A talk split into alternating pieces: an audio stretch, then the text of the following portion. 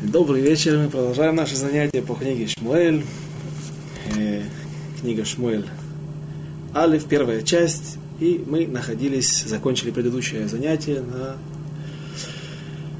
Остановились на теме, можно сказать, закончили, коснулись ее. Э, тема, которая разбирала вопрос, которая называлась «Царь». Нужен ли царь в народе Израиля или нет? Является ли это заповедь обязательной или заповедь как как говорят мудрецы, по, по, по, о женщине, Иша Ефат Тор, о женщине красивой внешности, Кенегет Тора Дибра, Кенегет Ецарара Дибра Тора.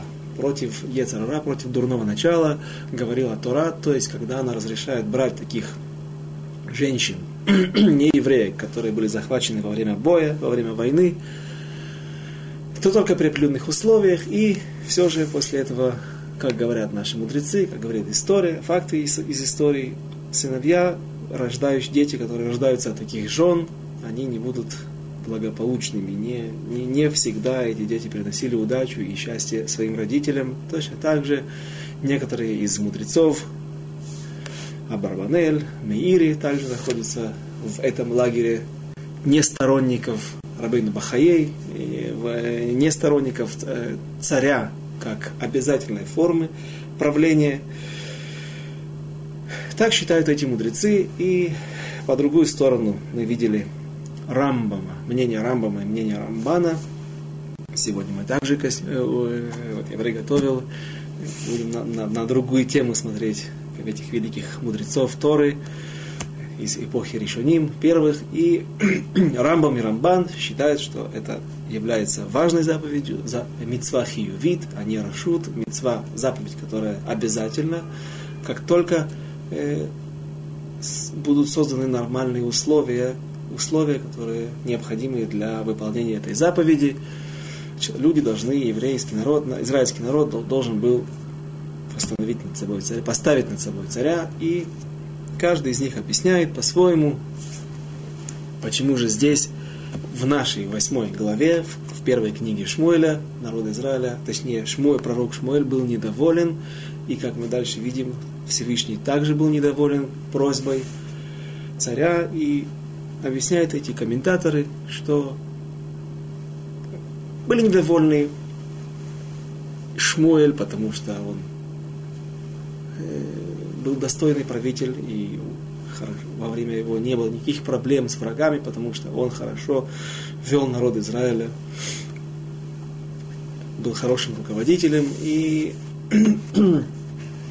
есть мнение, что они просили царя для того, чтобы Лаавода Бадазара служить идолам, и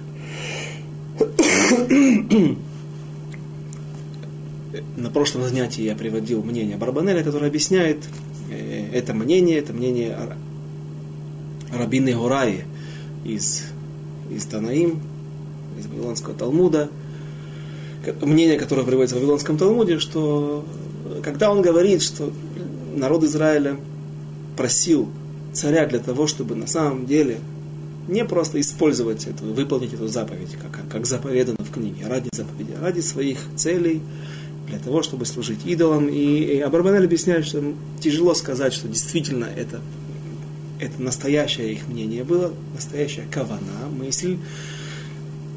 Потому что Всевышний сам потом разрешает, говорит Шмуэлю, пророку Шмуэлю, поставь над ними царя, как они у тебя просили. Если бы это было единственное намерение, то царь бы не согласился, Всевышний не согласился бы. А объясняет Абарбанель, что сам тот кивун, то направление, которое выбирает народ Израиля, когда они хотят над собой царя, это отвержение предыдущей формы правления, предыдущего образа жизни, когда была связь напрямую со Всевышним, когда был какой-то мангик, вождь, руководитель народа Израиля, пророк, человек, посланный Всевышним, и как только была беда, приходил пророк, посылался Всевышним, и пророк увещевал народ Израиля. Всевышний через пророка, через мангига, через руководителя указывал, какие есть проблемы, из-за чего, почему пришла беда. И тогда народ Израиля все это исправлял. И таким образом евреи жили несколько сот лет. Теперь же, когда они выбирают новый путь, новую форму правления в государстве Израиль, это путь нежелательный, путь, который в конце концов может привести к служению идолам. Такая кавана, такая мысль Рабины Ураи в соответствии с объяснением Барбанеля. И начнем теперь новое занятие, новый урок. Продолжим. Мы находимся в восьмой главе и прочитаем девятый стих. А теперь послушай голоса их. Сначала на иврите читать. Веата шма беколам ах ки хаэт таид бахем вейгатта лахем мишпата мелех ашер имлох алейхем. И теперь скажи им и расскажи, засвидетельствуй все, что я им передаю, мишпат, закон царя, то есть все законы, которые, аллахот, царей, все, что с этим связано. Вайомер Шмуэль, эт коль диврей Ашем, эль хаам, Ашуалим Мейто Мелех. И сказал, передал Шмуэль все слова, которые Всевышний сказал Шмуэлю. И Шмуэль передал Эльам народу, который спрашивал, требовал у него царя. Вайоймер. Зе и Емишпат. И вот здесь нужно обратить внимание на эти несколько стихов, которые мы сейчас будем читать, потому что здесь также есть расхождение во мнениях. И Причина, почему комментаторы разошлись в своих мнениях, в своих трактованиях. Вайоймер. Зее мишпат амелех ашер имлох алейхем. И сказал Шмуэль, это будет, стих 11, это будет закон и царя, который будет править над вами. Эт бнейхем яках весам ло. У парашав, верацулев, лифней меркавто возьмет ваших сыновей, без вашего спроса, разумеется, по своему желанию, по своей воле, и поставит их, чтобы они были управляющими перед, э, как бегущие глашатаи, которые всегда бегут впереди важных больших персон, важных больших людей. И также они будут наездниками перед ним, управлять его колесницами. 12 стих. Веласумло сарей алафими поставит людей. Что это значит? Это значит, что э, будет расширен очень сильно штат, если пророк, например, помним, что пророк Шмуэль, он пользовался одним котелком, с одним примусом, из года в год ходил по всему Израилю, сам на своем осле, не раздувал штат секретарей, секретарш, водителей, то теперь вы посмотрите, что вы просили царя, вы не были довольны правлением пророка Шмуэля. Теперь посмотрите, что вас ждет. Будет, будет много министров, много управляющих. Весарей Хамишим, начальников над тысячами, начальников над пятидесятью евреями. Велахрош Хариша Великцор Кцира – и пахать землю, и жать жатву, власот клей мильхамто, вехле рехбо, и создать заводы, какие-то предприятия для того, чтобы делать ему инструменты, инвентарь для того, чтобы обрабатывать его сады, его огороды, его виноградники. И также нужно будет для царя колесницу иметь, и не одну. В Эдбнотейгем Иках леракохот, велетабахот, улеофот. И ваших дочерей он возьмет для того, чтобы они ему вышивали, для того, чтобы они были у него на кухне, работали поварами и леофот, Э, для того, чтобы они работали пекари, пекли ему вкусную еду. Вед стотейхим, вед кармейхим, везейтейхим, яках. А товим яках. Венатан лавада. И вот здесь первый стих, который, э, который вызывает некое сомнение наших мудрецов. Написано, что «Веэт сдотейхем, веэт кармейхем» и поля, и виноградники – и лучшие масличные э, пальмы, деревья, а товим, лучший из них Яках Натан Лавадав, он возьмет и даст своим рабам, своим слугам. Э, что здесь написано? Что царь может взять плоды деревьев, все, что вырастает на полях, ну и даже само поле.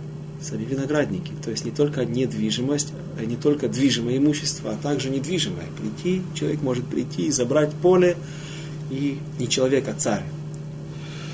И по этому поводу возникает сомнение у комментаторов. Многие говорят, что на самом деле царь этого делать не может. И в Вавилонском Талмуде трактуют наши мудрецы, что Параша, это, это, это, это, это, эта часть, эта вот глава, эти, эти строки пришли не для того, чтобы указать нам Аллаху, не для того, чтобы на будущее поколение отсюда взять был пример, что же действительно может делать царь, какой его устав, какой его закон, правила и нормы поведения, а только для того, чтобы напугать ту делегацию, то представительство еврейского народа, которое пришло требовать у пророка Шмуэля, у Всевышнего царя, и поэтому здесь были сказаны вещи, выходящие из за рамки логики, что царь может, его власть не ограничена, и он может делать самосуд. Царь может в некоторых ситуациях делать самосуд на свое усмотрение, но только когда это называется ораат то есть экстраординарные события, когда э, есть какие-то судьбоносные моменты, когда нужно что-то решать, и нет иного выхода, как, может быть, обогнуть законы Торы или приступить их, несмотря на то, что, например, царь, царь не должен сидеть шива, он сидит шива, но не сидит на земле, он не сидит во врубище, он не посыпает землю пеплом, не надрывает свои одежды.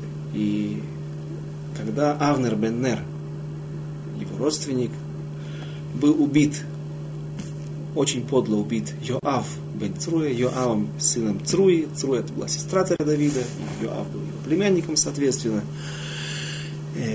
Э, царь Давид видел в этом большую опасность, потому что Авнер бен Нер, все это мы дойдем в Безрат Ашем, ближайшие главы, может быть, не, да, какой-то, еще несколько глав, и мы дойдем до этих событий, но сейчас кто не знает, кто не читал ни разу или не очень хорошо осведомленным в книге Шмоя, будет тяжело э, жонглировать этими именами, но я вкратце, вкратце приведу тот пример, который всплывает у меня в памяти, когда царь приступает законы, и в чем же было его преступление, скажем, не преступление, а нарушение, попирание законов. Э, так вот, Авнер Беннер был главным руководителем, главным военнокомандующим Северного царства, которое противостояло царю Давиду. Не было почти войн, не было практически столкновений, кроме одного. Э, и Авнер бен Нер пришел к Давиду в Хеврон, где он правил над коленом Иуды 7 лет, для того, чтобы пришел с мировой, сказать, что я вот переношу, перевожу, хочу перевести в твои руки все Северное Царство и воцарить тебя, дать тебе возможность, чтобы ты правил всем народом Израиля. И Давид принимает его, но отсылает. Это тоже одно из важных свойств, качеств царя Давида, что он не опережал события, он всегда ждал, если есть какое-то пророчество, ждал, пока оно само сбудется, пока событие, обстановка, обстановка будет соответствовать этому. Никогда не плел никакие интриги. Поэтому царь Давид отправляет Авнера, но Авнер погибает от рук Йоава без ведома Давида. Давид очень боится. Чего он боится? Что теперь народ Израиля, те 10 колен, которые находятся на севере от Иуды, теперь они в народе начнут говорить, ну вот, Давид начинает уничтожать своих врагов. И тогда он, даже если ему и достанется власть и правление над всем народом Израиля, как было заповедано Всевышним через пророка Шмуэля, тем не менее его положение будет не такое популярное. И поэтому Давид, вопреки в нарушение Аллахи, закона, он идет за кроватью, за похоронной процессией Авнера Беннера, плачет, сидит на земле, посыпает голову пеплом, потому что он хочет показать, что он не был причастен к этому убийству. К этому подлому убийству великого человека народа Израиля, который был не только великий воин, но и великий мудрец Торы. Теперь давайте же вернемся к нашей главе. И также и здесь некоторые комментаторы говорят, что эта глава была сказана не для того, чтобы мы черпали потом в будущем отсюда Аллаху, источник для закона, как должен, как имеет, какое право, как, имеет право вести себя царь, а только для того, чтобы запугать народ Израиля, запугать ту делегацию, и, может быть, они откажутся от царя. И на каком основании? Ведь написано, то, что написано, написано, устная Тора, она дается параллельно, но опять то есть, мы задаем тот вопрос, который сами мудрецы задают. И отвечают комментаторы, что есть случаи, есть прецедентная практика. То есть есть, иногда мы ищем источники, противоречия между источниками, и, соответственно, это нас подталкивает для того, э, на, на какие-то ответы, когда ну, мы помним как мы популярно долго останавливались на теме сыновей Бней Эли, сыновей Эли, которые не ложились с женщинами, несмотря на то, что написано так в Писании, в, в тексте. Есть место в книге Мелахим, Мелахим Бет, в, э, в котором рассказывается о правлении царя Ахава. Царь, который правил много лет над, коленом, над десятью коленами, над Израильским царством. И всю жизнь он служил идолам. В конце он делает чуву, он раскаивается. Это немножко помогает им исправить его грехи. Но всю жизнь народа Израиля, все его правление народа Израиля служил идолам. Потому что он женился на царице Цидонского царя, не еврейке, финикийской царице Изевель. Является ли это имя э, прототипом сегодняшнего? Изабель была такая. Но, но была такая царица Изабель в Испании, которая тоже стала, причинила много царот, несчастья народу Израиля. Она она, она является тем автором идей изгнания евреев из Испании свыше 500 лет назад. Была такая царица Изевель, которая очень насаждала идолопоклонство, ашера, поклонение деревьям и Бааль, э, ритуал, э, Бог, которому, божество, которому, которое, его, и служение его было связано с солнцем. И вот возле замка, возле дворца царя Ахава, который находился в городе Шамрон, который находился в Самарии, то Шамрон, город Шамрон был в Самарии, и недалеко от Шхема, если кто хорошо знает карту или кого-то интересует, немножко западнее города Шхем. Там сегодня находится, приблизительно в этих местах, находится еврейское присутствие, еврейские поселения религиозных сионистов, Корней Шамрон, Шавей Шамрон. Есть там хорошие виноградники, одно из лучших вин Израиля, кажется, Беньямина и Баркан оттуда. И возле этого дворца в городе Шамрон, столице Северного царства, Израильского царства, был виноградник, огромный, хороший, красивый виноградник, который принадлежал не Ахаву. И Ахав очень желал получить этот виноградник себе во владение. Виноградник принадлежал Нават Израили. Там недалеко находится долина Израиль, более э, в конце Самарии, долина Израиль, которая протягивается от горы Кармель до э, Иордана, до того места, где из озера Кенерет вытекают воды, воды Иордана. И Нават не хотел продавать царю Ахаву этот виноградник. Ну, когда нет никаких советов больше, то люди пытаются, обойдя закон, обойдя, обойдя закон, получить в свои руки то, что они желают, и все та же нечестивая царица из, из, Изевель советует Навату нанять ложных свидетелей, которые засвидетельствуют о Навате Израили, что он совершил какое-то преступление, за которое, по которой, по статье этой, значит, ему полагается смертная казнь, и вот мы его казним и заберем все имущество, потому что есть такой также закон, и это было в Израильском царстве также, это еврейский закон также, что все убиенные царем, все те люди, которые были казнены царем, все имущество достается им. Также забегая вперед, когда один негодяй, один из величайших негодяев в народе Израиля, Ахитофель, когда он увидел, что его совет не принят, и он понял, что в конце концов бунт Авшалома, сына царя Давида, который, кстати, был от жены, которая была взята во время войны, совет его не принят, он понял, что бунт Авшалома будет подавлен, царь Давид вернется в Иерусалим, вернется к власти, на царский трон, и он понял, что его ждет смертная казнь, как человек, который поднял руку на царя, человек, который возглавил бунт против царя. Морет бемальхут. Поэтому что он сделал? Пошел домой и удавился.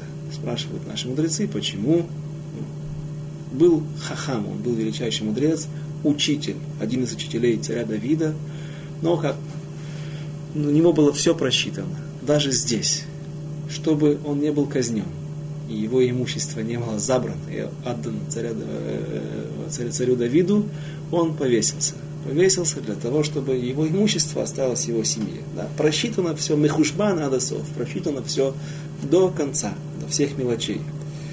мудрец как в Торе, так мудрец и в плохих который пошел за своим дурным началом. И спрашивают на основании, вернемся к Ахаву, на основании этой истории, зачем Ахаву нужно было нанимать лжесвидетелей, звать, собирать, созывать Сангедрин, устраивать этот суд, для того, чтобы был казнен Ахав, и после этого все, его, все имущество Ахава вместе с виноградником перейдет в руки, все имущество, извините, Навата Израили, перейдет в руки Ахава.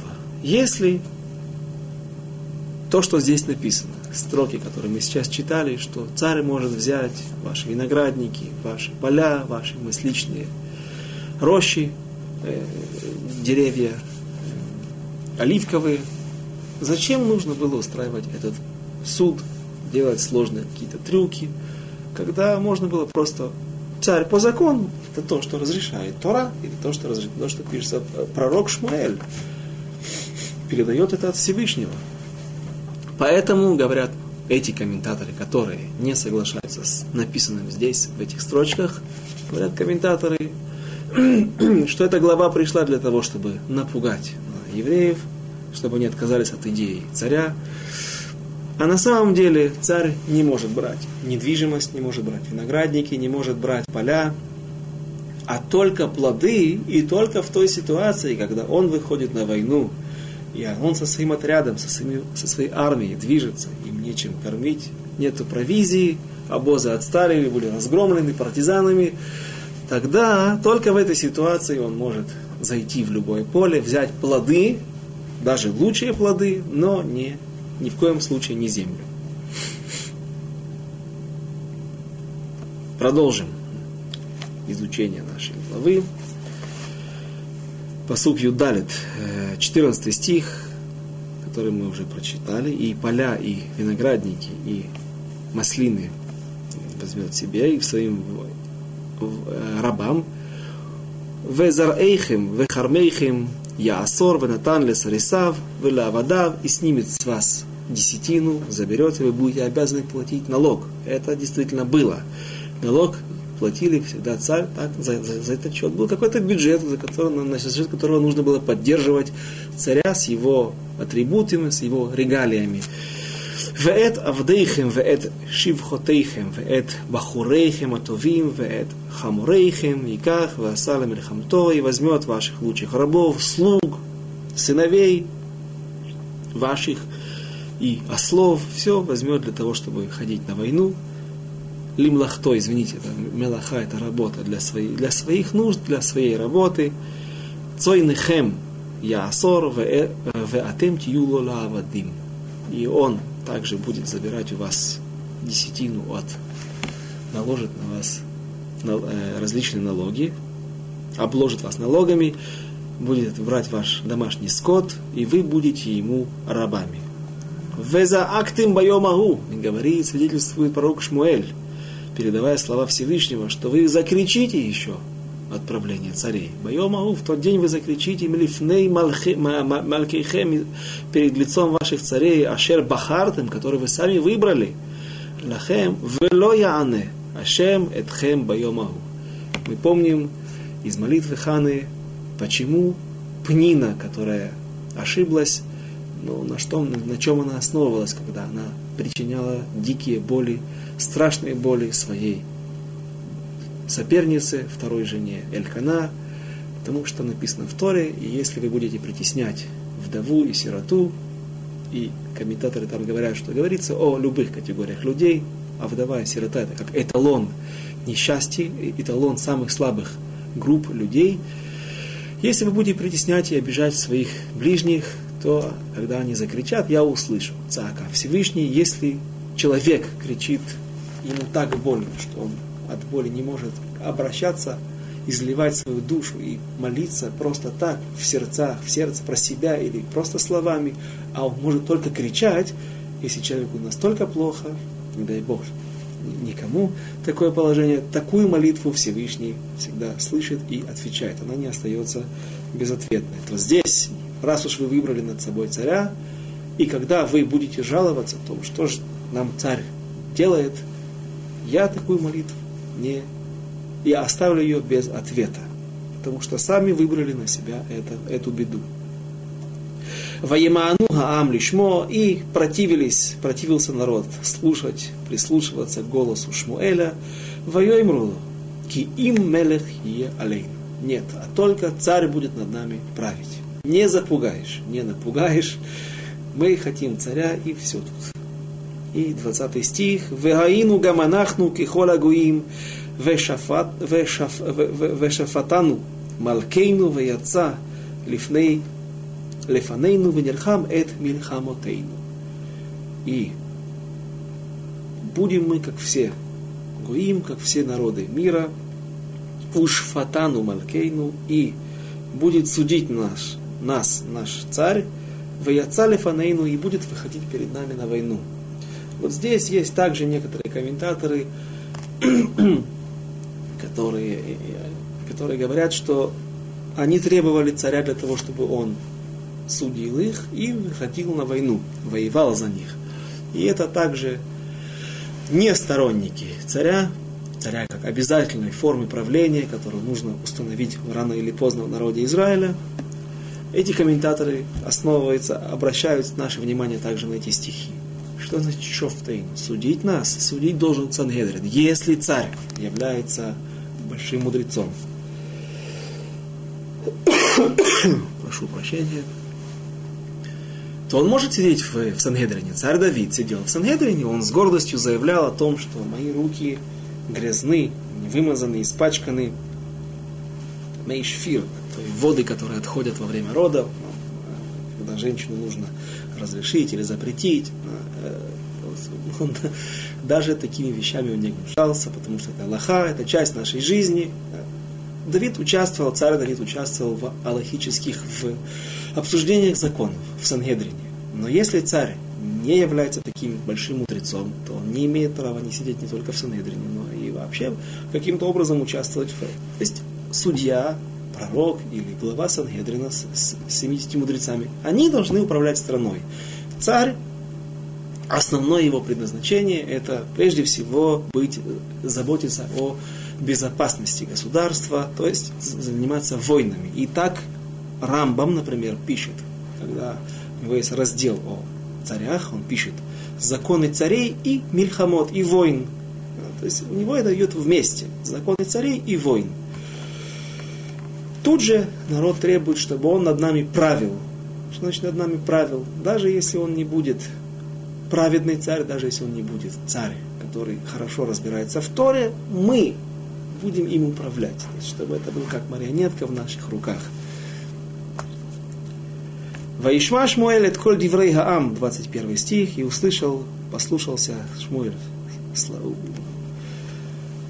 слов народа Ва Едабрам Баазней Ашем и передал все это Всевышнему.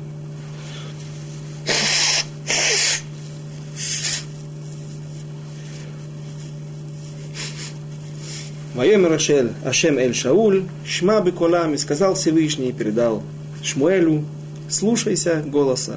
Ваимлах талахем мелех, вайомер Шмуэль, Эль Исраэль, леху и швейро. И передал это Шмуэль народу Израиля и сказал, Всевышний согласился, приказал мне слушаться вашего голоса, выполнить вашу волю и распустил каждого свой город себе домой. То есть время придет. В скорости увидите объявление, сообщение о том, что назначается царь в народе Израиля и та церемония, как это будет происходить. И вот мы начинаем девятую главу, сейчас мы закончили восьмую, которой мы встречаемся впервые, на самом деле не совсем впервые, с человеком, который в будущем, в ближайшем будущем станет правителем народа Израиля. Девятая глава Ваиги. А, опять же, мы знаем Лашон Ваиги, когда написано Ваиги, это означает, что жди беды, потому что мы уже читали слова Рамбама, Рамбана, которые говорят, несмотря на то, что, по их мнению, опять же, царь это вещь обязательная, это Аллаха, которую мы обязаны выполнять. Ай, как же, как же мы отнесемся к тому, что происходило здесь, что Шмуэль был недоволен, пророк Шмуэль тем, что требовали царя. Всевышний был недоволен, потому что не созрели обстоятельства по одному мнению, потому что они, их намерения были нечисты, по другому мнению, и поэтому Всевышний дал им неудачного царя, который принес больше несчастья и страданий для народа Израиля, чем удач. Но все по порядку, и вот кто же был первый царь народа Израиля? Царь, который не удержался на престоле всего лишь два года. Ваиги и было, и был Иш, Мибин Ямин, из колена Беньямина, Ушмо Киш бен Авиа, Авиэль, и его имя Киш бен Авиэль, сын Црор, сын Бехорат, сын Афиах, бен Иш Емини, Гибор Хайль сын одного Беньяминянина, муж доблестный. А у него был сын, имя его Шауль, молодой и красивый. Здесь написано молодой. Перевод Масад Равкук переводит молодой. Бахур, он был не молодой уже. Он был еще не пожилой, но э, у него уже было много сыновей, взрослых сыновей, которые были сами женаты. Бахур переводится не только как юноша или молодой человек. Бахур – слово нивхар, а слово нивхер. Нивхер – это избранный человек, особый человек, отборный. Он не был обычным человеком, и что же было в нем особенного, мы по ходу чтения ближайших глав будем обращать, постараемся заметить, обратить наше внимание на разные моменты о тех тхунот, тех свойствах и качествах, царя Шауля, которыми он обладал, великими качествами. И благодаря чему он был избран царем над народом Израиля.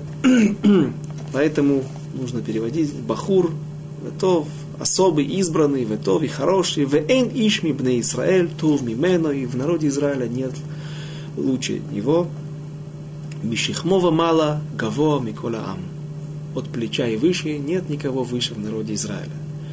Э, и то есть мы видим, что это здесь приводят высоту и, и крепкое сложение, телосложение, как одно из хороших качеств, как одно из достоинств человека. И опять же вопрос, почему э, человек, особенно который является царем или пророком, или судьей в народе Израиля, судьей в Сангедрине, он одно из, один из критериев, которым он должен обладать, одно из требований, которое к нему предъявляется, быть красивого, крепкого телосложения. И это написано в Аллахот Сангедрин. Почему? Потому что человек, судья, который судит других. И вот сидит худой, щуплый, маленький судья, скажем, не знаю, красиво, несчастный в глазах, оппонента в глазах двух соперников, которые сейчас предстали перед судом.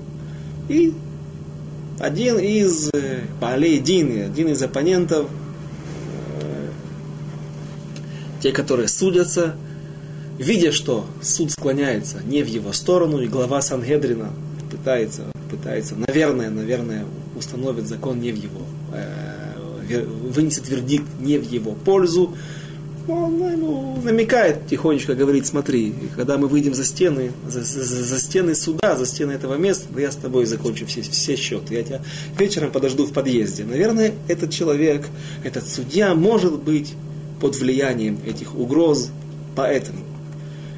Так как ни странно, в Галахот Санедрин написано в законах Санедрин, судей, судей, которые должны судить народ Израиля, написано, что один из критериев, которым они должны обладать, это крепкое телосложение. Опять же, безусловно и безусловно, если этот человек обладает прежде всего большими знаниями, основными критериями, которыми большими знаниями в Торе, известен как праведный человек, но при этом маленький и худой, и другого человека, более достойного его нету, безусловно, его возьмут в Сангедрин, и он будет главой Сангедрина, и он будет хорошо править. То есть это не вещь, которая, это, то есть, э, сухощавость и слабое телосложение – это не, не вещь, которая остановит нас от того, что мудрецов, от того, чтобы посадить такого человека в Сангедрине. Но желательно, желательно. И почему? Потому что люди всегда подвластны, и они, на них влияет, влияет внешний вид человека. Опять же, я не знаю, может быть, уместно здесь переводить или нет, но когда лехавдиль элиф авдалот, как говорят, разделить тысячу разделений, это не пример, а как более как шутка, когда рассказывают историю, наверное, выдуманную хадак, хадаки, которые пришли к Ленину, когда они увидели, э, они ждали человека, когда, увидеть человека, который смог э, отобрать одну шестую суши всего, всей, всей земли у, у, у нормального мира э, думали, что там будет человек огромных габаритов, человек настоящий богатырь. А увидели маленького лысого картавого человека, да, который им в голову не могло прийти. Как же так? Разве это, как мог такой человек сделать? Потому что люди подвластны, люди, это, люди подвластны внешнему виду. Это, это, это производит свое впечатление. И, и вот Шауль как раз, кроме других немалых и немалого количества хороших качеств, хороших э, свойств, э, которых мы попытаемся на них обратить внимание. Он прежде, также он обладал и крупным телосложением. Написано, что не было во всем народе выше человека, выше, чем выше от плеча и выше. И почему царь, почему Шауль, этот человек, удостоился такой чести? потому что он был достойный человек, у него был, были, были хорошие качества. Но прежде всего один момент, с которым мы уже сталкивались. Когда я об этом скажу, каждый скажет, а, как же, да, помним, помним. Когда была страшная война, когда на поле боя был взят Арун Акойдыш, ковчег Завета, и взяты были не лучшие слуги Всевышнего, Хофни и Пинхас, и когда во время боя было уничтожено, мы погибли огромное количество, несколько десятков тысяч евреев, было страшное бегство, паника, отступление, и в этот момент Галиат, Галиаф захватывает Арона Койдыш, и вот, когда все бежали, разбегались кто куда, вдруг в народе, так говорит Мидраш, в народе Израиля раздался какой-то шум. То есть плач, не, который, который, который э, указывал на, на то, что происходит что-то неординарное, происходит что-то страшное, не просто вот, то, то бегство, к которому уже, наверное, в ближайшее время все привыкли. И один человек из колена Бениамина оглянулся, увидеть, посмотреть, что же происходит, и он увидел, что Галиат, убивая Хофни и Пинхаса, захватывает ковчег Завета и берет скрижали Завета. Те скрижали Завета, которые высекал Моше Рабейну. И этот человек бросился. А он был Шауль, этот человек был Бенья, из колена Беньямина, тот беженец из колена Бениамина, который прибежал и сообщил все события, все, все происшедшее на поле боя Эли, он бросился обратно, выхватил. То есть это был очень геройский поступок, потому что, ну, скажем, сколько человек может, обычный нормальный человек в, среди народа встречается самый высокий рост. Я помню, что в, в, в баскетбольной команде Жальгерис был Арвидас Сабонис, 2.22. Это был самый высокий спортсмен. из всех, из всех, из всех. Наверное, это приблизительно тот рост. Голиат был свыше трех метров. Это был страшный монстр, и против него обычному человеку воевать было бесполезно. И царь Давид не воевал с ним оружием, воевал молитвами, воевал своими, своим, своей уверенностью во Всевышнем. Потому что камень, брошенный ему в лоб, он не мог пробить металлический медный э, шлем. То есть все это было тоже чудо. И несмотря на все это, несмотря на ту смертельную опасность, Шауль, пренебрегая своей жизнью, бросился, пренебрегая опасностью, он бросился на, к этому монстру, выхватил у него из рук скрижали завета и бежал несколько, более, более 100 миль, есть разные мнения, 180, 360 миль, не знаю, как это, я не пытался это высчитывать, это не, не столь важно. Он бежал до Шило, а скрижали были очень большие, это были не те э, две таблички, как, как один. Я слышал от Рависа Казидбера Зихруно Ливраха, как один человек в Ташкенте, кажется, сочинил, перевел песню, э, э, которую мы поем в пасхальный, после пасхального седра, Хад Гадьо, э, не Хад Гадьо, ну, одна Тора, две скрижали, три, три про отца, четыре про матери. Так он, этот, этот, этот человек из Хасидей Хабад, он, он, он пел э, одна Тора, он пел две, две таблички, три, три папочки, четыре мамочки.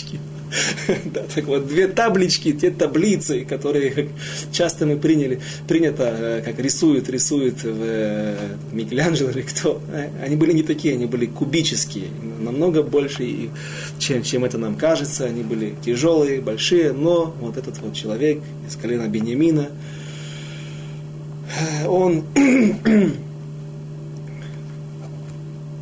не пожалел своей жизни, не, невзирая на риск, выхватил скрижали и принес их, вернул в народ Израиля.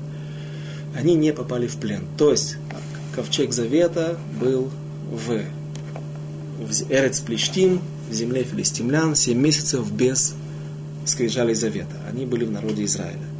И благодаря этому Всевышний дает Шаулу как награду быть царем над народом Израиля. Первым царем, и у него была возможность остаться, унаследовать свое царствование своему сыну, оставить, создать линию царей от, э, от колена Бениамина, но он оступился. И все это по порядку. Теперь же продолжим чтение, чтение 9 главы, которую мы только что начали. Ватовадно, Атонот, Лекиш, Авишауль, Вайомер Киш, Эльшауль, Бно, שאול בנו, קח נא איתך את אחת מהנערים, וקום לך ביקש את האתונות. И были утеряны, потерялись ослицы, убежали ослицы из дома Киша, отца Шауля, и сказал он своему сыну Шаулю, ступай, возьми себе одного из отроков, ступай и слуг, ступай и ищи, пожалуйста, этих ослиц. Вещь дорогая, такой малолитражный автомобиль на сегодняшнего времени. А, вечные ослы на них пахали, они очень выносливы, на них много перевозили. И э, отсюда начинается история, когда Шауль пошел искать ослиц, а нашел царство. И так сегодня в народе Израиля очень распространена поговорка, когда человек не, не, не, не знал, что он идет искать, он думал о другом, он делал какие-то иные поступки, а вдруг как, как э, последствия этих поступков добился чего-то ну, намного больше, нашел что-то, что он совершенно не искал и не предполагал найти, говорят эту поговорку. Аллах лехапес атунот маца мальхут. Пошел искать ослиц, а нашел царство. Всего-навсего.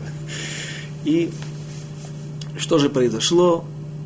Ваявор бехар Ефраим. Гар Ефраим, гора Ефраима – это место, колено Ефраимова находилось в основном, его удел был в основном на южной части э, современной Самарии, Шамрона и до Шхема, он начиная от э, Рамалы, сегодняшнего арабского города, или, скажем, начиная от э, северной окраины современных районов Иерусалима и до Шхема, быть, чуть раньше, чуть раньше. До, этого, до, до этих мест распространялась территория колена Ефраима, которую они унаследовали по жребию. И там обошел, прошел все эти земли. Э, Шауль, Беэрец э, Шалиша, Вело Мацу, Ваявру Беэрец Шаалим, несколько земель, несколько провинций, каких-то уделов земельных они проходят, но не находят своих ослиц в Айн, и нету. Ваявор Беэрец Емени, Вело Мацау. И также он прошел всю землю Беньямина, удел колена Беньямина, и не нашли своих ослиц. Девятый стих. Э, пятый стих, извините, пожалуйста. Гема Бауба Эрец Цуф, и вот они приходят в Эрец Цуф. Я думаю, что все эти небольшие земли, я не, не, не смотрел специально комментарии, кто-то, я просто не видел, что кто-то к этому Митьяхес, кто-то относится, объясняет это. Все эти земли, я думаю, это были какие-то семейные наделы, потому что Цуф это один из праотцов Шауля, когда мы читали первый стих, Вайги, Иших, Авайги, Ишихат, Мираматаем, Цофим и так далее. Да, Элькана, и у него имя Элькана, один из праотцов, который перечисляется, его был Цуф, один из прадедушек Цуф. Наверное, было семейство Цуфа, и они обладали какой-то территорией определенной. И вот они пришли, когда они пришли в землю Цуф, в Шауль Амар Ленаро, а мой Шауль сказал своему отруку, который с ним, Леха Венашува, давай-ка уже пойдем и вернемся домой. Пен ехдаль ави мина атонот ведаак ламу. Чтобы не перестал отец, а может быть уже отец переживает не за ослиц, ослицы да ладно, а вот он же переживает за нас. И здесь обращает внимание, один из моментов, когда обращают внимание комментаторы на свойства, на качество характера, на те, те свойства, которыми обладал Шауль. Что же такого здесь находят? Если мы посмотрим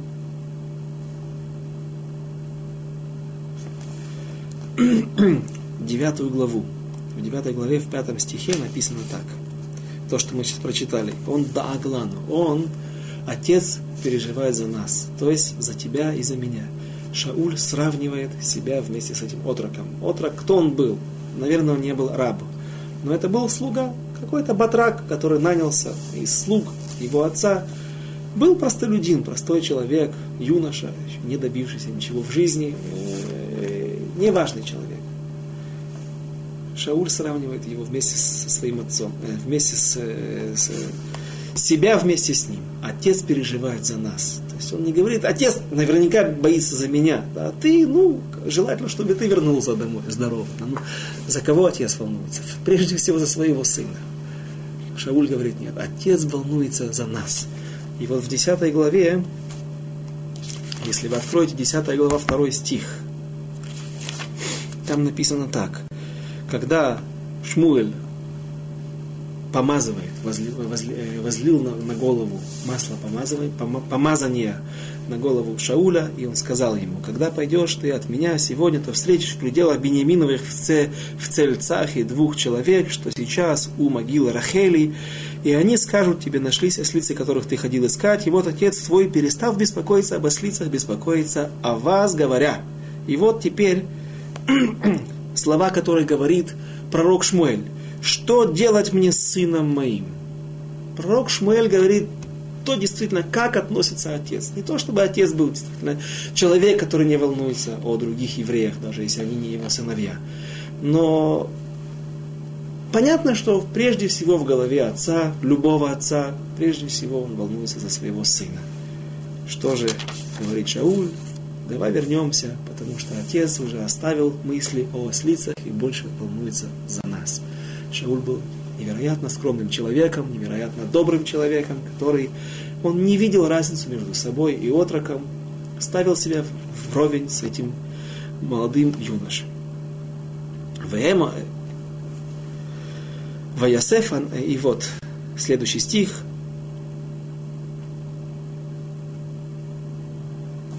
Шестой стих. Вайомерло. И ответил ему Наар, юноша. Юноша не хотел возвращаться с пустыми руками. Жалко, потратили несколько дней, обошли немаленькую часть всей земли Израиля, колено Ефраима, колено Бениамина.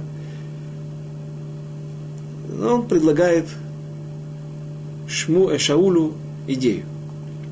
Инена иш элоким баир азот. Вот здесь есть, находится человек, иш элоким, Божий человек, вегаиш нихбад, коль ашер идабер, э, извините, азот вы иш нихбад, коль ашер идабер бо яво, ата нельха, נלכה שם, אולי יגיד לנו את דרכנו אשר הלכנו עליה. И вот он говорит, что и человек этот, Божий человек, он очень уважаемый человек. Все, что он не говорит, случается, все, что он не говорит, происходит. Давай-ка пойдем к нему и спросим, что же произошло, где наши ослицы, и воегит лану даркейну. Прошу внимания запомнить, чтобы вы, чтобы, чтобы вы обратили внимание на это слово, даркейну, и скажет нам наши пути, укажет нам наши пути. То есть не просто путь, дорога, та тропинка, по которой мы пойдем и найдем наших ослов, а также еще один интересный смысл заложен в эти слова. Слова были сказаны не просто так, но сейчас продолжим для того, чтобы восполнить эту часть, этот отрывок, чтобы у нас был контекст определенный. Седьмой стих. «Вайомер Шауль Наарой» сказал Шауль Нааро, «Вагине нелех манавилаиш». Если мы пойдем, что же мы принесем ему в подарок? Киалехем азаль микелейну, ибо хлеб закончился в наших, э, в, нашей, в, в, наших, в, наших, в наших сумках, в нашей упряжи, упряжка.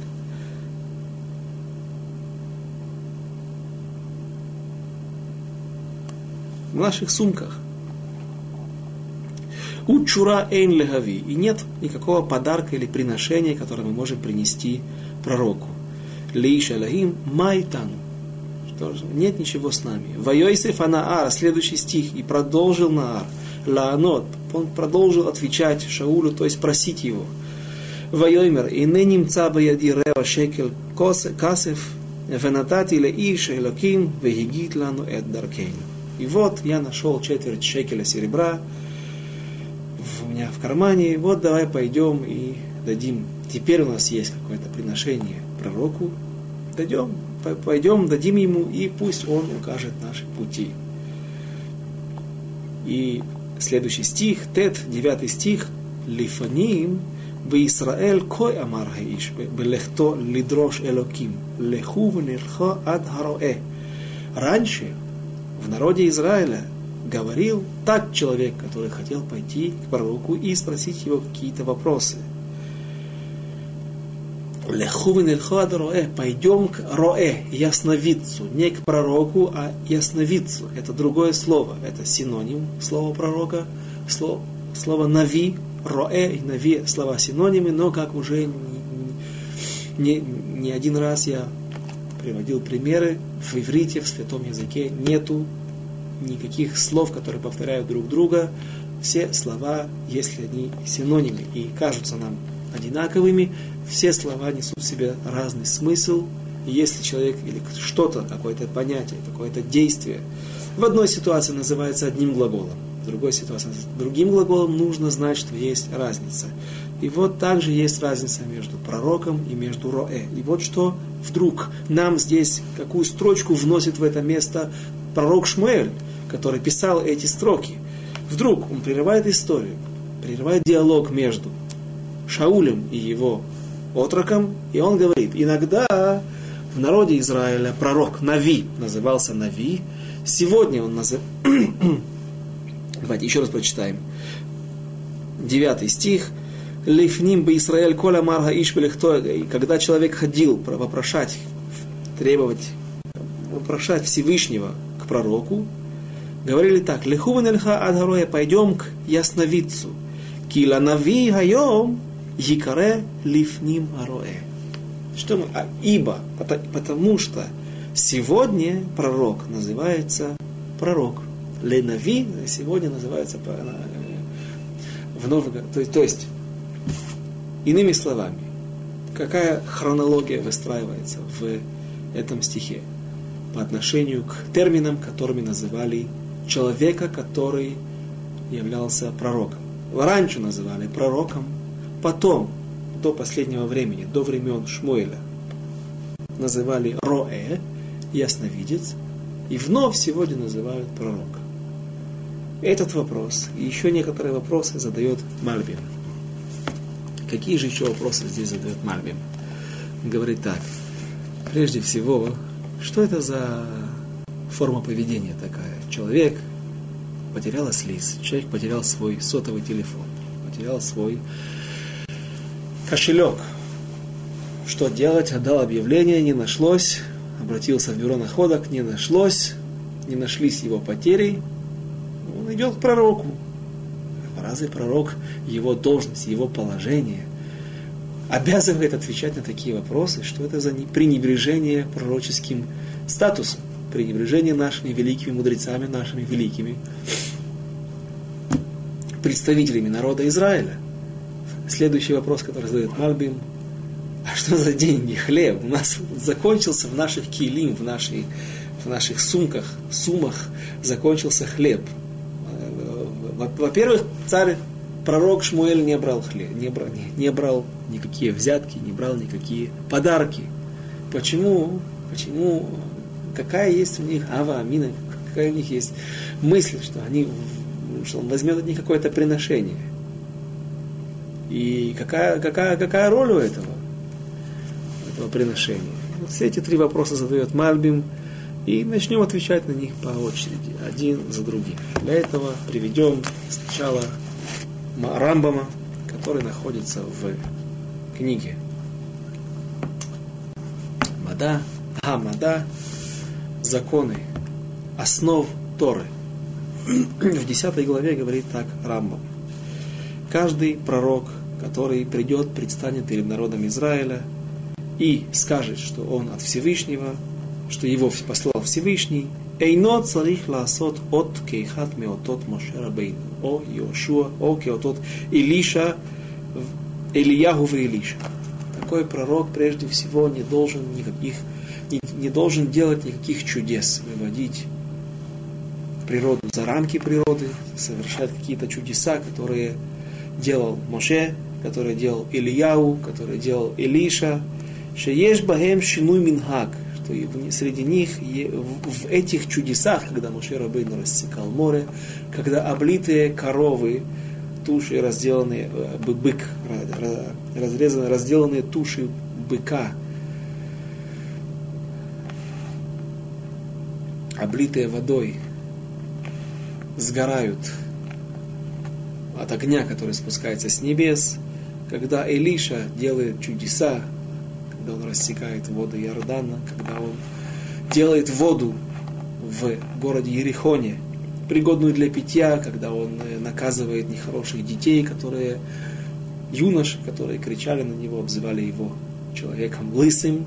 Тоже там есть интересное объяснение, почему его так называли. Но это было пренебрежительное отношение, слишком пренебрежительное отношение к пророку. Дети эти были наказаны. Когда Илиша направляет палку в воды Иордана и всплывает топор металлической частью вверх, когда один из учеников пророка Илиши потерял этот топор и очень сильно переживал, потому что люди были бедные. По-видимому, топор был или единственный, или вообще не его. Все эти чудеса пророк, который претендует быть в роли пророка, принять статус признаваемого пророка, этот человек не должен делать такие чудеса. Что же он должен сделать? Говорит Рамбам. Говорим мы ему, скажи, что будет завтра. Вещи, которые не противоречат прежде всего Торе, вещи, которые не противоречат природе. Например, завтра в 11.30 утра пойдет дождь. Если дождь пошел в 11.35, или же завтра будет землетрясение 4 балла по, по шкале Рихтера, кого, я не помню, там происходит, если будет землетрясение не 4, а 3 балла, пусть даже это лучше для нас, потому что это не грозит бедствиями, этот пророк не является пророком, он является лжепророком. Если же человек этот постоянно указывает народу Израиля на такие вещи, и они сбываются, указывает, где его кошелек, где его ослицы, где что произошло, где что у кого пропало, это является ничем иным, как подтверждением истинности утверждения этого пророка, что он посланник Всевышнего. На этом мы остановимся и продолжим без раташем тему пророков на следующем занятии. До свидания.